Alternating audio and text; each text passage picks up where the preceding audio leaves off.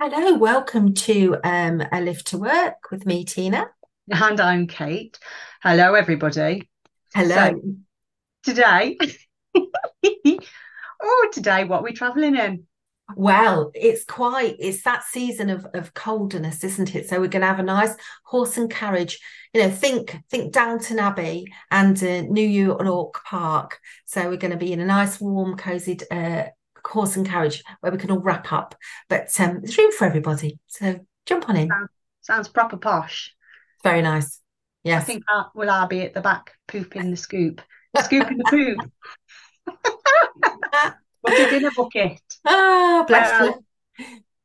So that was quite a light note, really. Today, Tina, what are we talking about? Well, today we're talking about missing people at Christmas and in this festive season. So it's a season of more gathering than than normal. There aren't many times a year that whole families attempt to gather, but this is this is definitely one of them for a lot of people, but not necessarily everybody. Some people do spend Christmas on their own out of choice or necessity, or it just happens. Um, but it is a time when missing someone can come into sort of sharp relief. And it's just to give you some um, some information about that really, you know, what what might help if that's where you're at, what strategies could you employ if you feel that coming and it's something you're not comfortable with or you're dreading a little bit. Yeah, and there's there are a lot of different reasons why we might miss um, people, pets mm. around this time. So loads of different reasons. I think the prominent one is grief. Yeah, we will be doing a fuller um, bonus episode in the new year around grief for everybody, but because it's such a um, a topic that everybody um, feels is relevant for for them actually, because most people have experienced some loss in their life. Mm. But for the purposes of this, it's just a quick um, option to think about you know what can you do if uh, you've lost somebody since since last christmas or last festive time really or not necessarily in that year but you know you just yeah. every time of this year mm. you know it it feels relevant and some of you may know that i'm also a celebrant as well as a a coach and in that world where i talk to people about um, death and loss uh, we certainly do have these kind of conversations about how you, and I call it hold a space for that person. How do you hold a space and not end up pretending that everything's okay and they're not there, but let's not mention Uncle Fred. Um, so mm. people do then start sharing with you what they do for remembering somebody, and it can be taking flowers somewhere if that's where the person's resting place is. It can be, and I love this story, it can be something fun. So this was told to me by someone I used to work with. So her granddad never liked sprouts. And in the Christmas dinner, he would be made to have one on his plate and he, he would cut it into four and make a right song and dance about eating each quarter and pull faces and make a right thing about it. And now, what they do instead of serving out sprouts is they put a whole big bowl of sprouts in the middle. Everyone has one, which is uncle's or granddad's sprout, and they all eat it in the way he used to. And they do a cheers to him and then they get on with it. But they hold this kind of little moment yeah. to remember him. Yeah. And I think those kind of things are really nice. Yeah. And whilst grief is a, a massive a massive part of, of missing people at Christmas, there are other elements as well.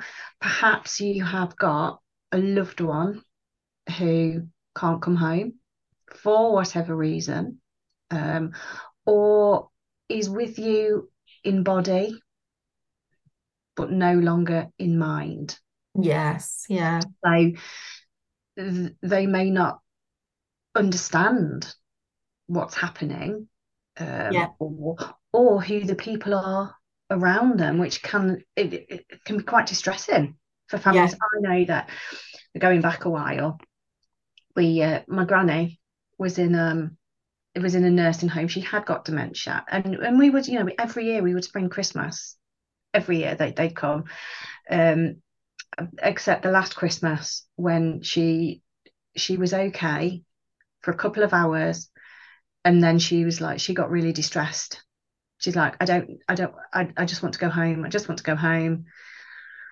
Bearing in mind we'd lived in that house for yeah. X amount of time. Um so that can that was quite a moment actually when you're like it's that realization. Yeah. Yeah. And aren't the same. Exactly. And um and sometimes when that happens around us we kind of go into a bit of an overdrive about i have to make this okay. Mm. um, and it's quite difficult just sometimes to go with it. The things that uh, kate and i would tell you as nurses is if you play music that's a real powerful way to reach somebody whose whose memory is declining. So sometimes just having music on and just dancing or being silly things particularly from their era can really help and if you know if it only is a fleeting moment of recognition that's still lovely mm. um yeah so yeah that that that can be tough yeah. but it's how you kind of find a way to make a connection with that person how you manage your own feelings which is okay to feel like oh this has changed and not like it used to be mm. and um missing missing people at, at Christmas does it, it's a it's an emotive time. Christmas mm. is an mm. emotive time, mm. um, and you may experience things like anger, um, or sadness, guilt because mm. you're there and somebody else isn't, um, hurt that they're selfish and can't can't be with you when you want them with you and mm. all of that kind of stuff and this in turn um, and you know as well as i do that emotions can have such a physical response can't they mm. yeah and i think sometimes you've just got to get that expressed in some way out of yourself saying it out loud can even sometimes help you you know if you go for a walk with the dog and you and you talk to the person who's no longer there saying well this is annoying. I normally would be walking mm. the dog with you. And uh, you know you've only upped and blimmin left us you know and you've left me with all your in-laws that were coming round and ha ha ha and you know just expressing it and talking it out loud can help. Some people say that if you write it down so you you know you write it down and then you can burn it or destroy it never mm. send it mm. whatever but just saying how you feel it is important and i guess what we say don't we all the time in coaching kate is feelings come and go that you know you will feel this and it's fine and it's real and it's okay to feel it whatever it is but it will come and it will go so you're not going to be stuck in that difficult feeling. You know, mm. it will pass. Yeah. And allow yeah. yourself to feel those feelings. Yeah, totally. Because the more you push it down, um, it it becomes like a pressure cooker and it's only going to pop at some point, um, mm. either in your health or in your mental well-being. So that's never a good plan, really. Yeah. And if um if you are spending time with somebody who is experiencing those things. So you're not you aren't the person who's directly missing somebody but mm. you're with somebody that is. Mm. you know, don't be afraid to speak to them yeah. don't be afraid to engage in conversation. Yeah. No you will never understand what they Absolutely. are thinking their thoughts are theirs. However sometimes just a reassuring, you know, look or touch on the shoulder or a, I've got you. Mm. Yeah. And and a, a, lot of people who've who've actually lost somebody um in relation to, you know, grieving for them in whatever way, will often say that everyone else goes into kind of like backpedaling mode mm-hmm. or kind of frozen mode and they they never mention the person's name it's like you know well don't mention mom and let's not talk about it you know we we have sayings in our house because my my mum died um come up for five years ago now and one of her christmas habits was to always leave the price on at least something so you'd open something and there it would be the label of the price. And That's just like our house. It was a bargain, so it'd be like a label on top of a label on top of a label because it had been reduced three times because she it. loved a bargain. Good on her. And um, nowadays, if anyone ever does this, which occasionally it happens, we go, "Oh, you're doing a mum. You've done a mum." And uh, and everyone knows what that means, what that code means, actually. And you know, we did talk the first time she wasn't around about how we missed her because she was a great gift buyer. She was a like she had lots of things that she loved about that time of year. Mm. Um, and some of us have got some of her ornaments now, which is quite nice.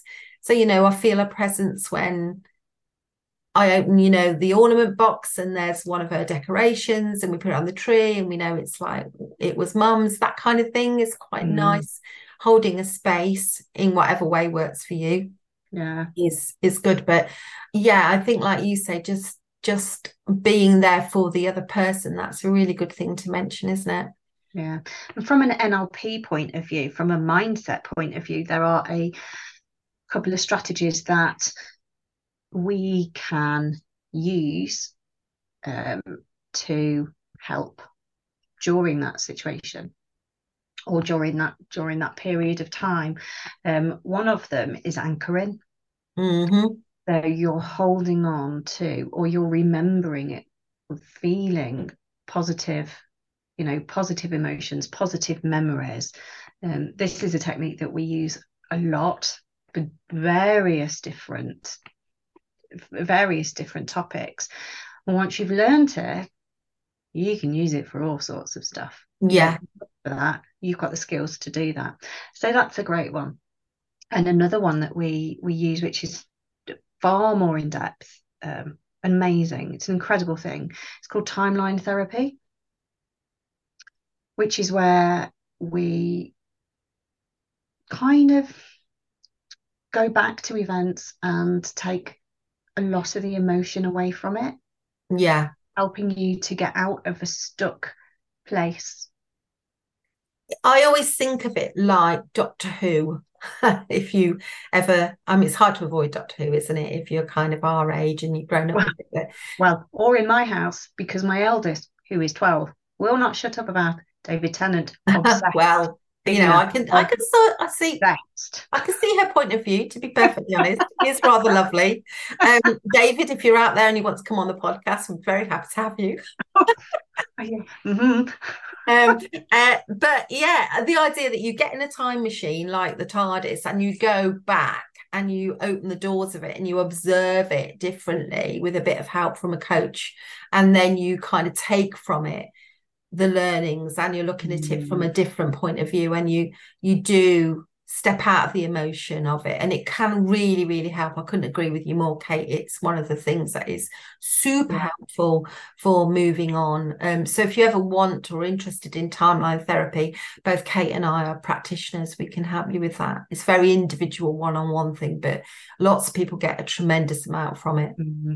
yeah, it's, oh, yeah. it is incredible. It is incredible. mm. And so um, yeah, so sorry. The only other thing you've probably got a few on your list was um, probably a bit of reframing, and we come back to reframing a lot. But that idea, you know, like um, I I'm feeling sad, or I'm feeling sad just now, is such a simple reframe. Mm. But you are feeling sad, but it doesn't mean you're a sad person. It doesn't mean your life is full of sadness. It is you're feeling sad just now. So be okay to feel sad. It's just now. And then you know it will you'll move on to a different feeling and that will be okay. Well listeners i hope that you have got something useful from this podcast. Um, of course you have. I don't even know why i'm asking. Of course you have. Obviously. Um, even if it's just something when you're in that moment and you can go, oh yeah, I remember what they said. Yeah, perfect. And you know, keep those and what keeps people alive who are no longer with us for whatever reason is us remembering them and talking about them. So mm. just make them part of your life going forward, but in a different way. Um, and have some fun with that and also let that be sad if it is you know it will be what it will be but yeah, hopefully those things have helped. Thank you, Kate, for those strategies. Very helpful. No, you're quite welcome. Thank you too, Tina. yeah, if you could now just hop off the um the coach and horses and scoop up the poo as you promised you would. I know my role in life. just pop it on the roses; it won't get wasted. Guys, I hope you have oh. an amazing day. Yeah, thanks everyone. We'll see you for the next episode. Take care. Bye.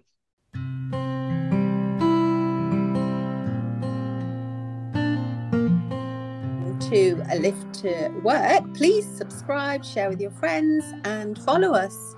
Make your comments below. So, this is a quick disclaimer from us that just says that whilst we are um, registered practitioners, if you have listened to anything that has caused a trigger or you feel like you need medical attention or support, please go and see your GP or other registered healthcare professional. Absolutely, because this podcast is for educational and fun reasons. Thank you, Lots everyone. of fun. Bye.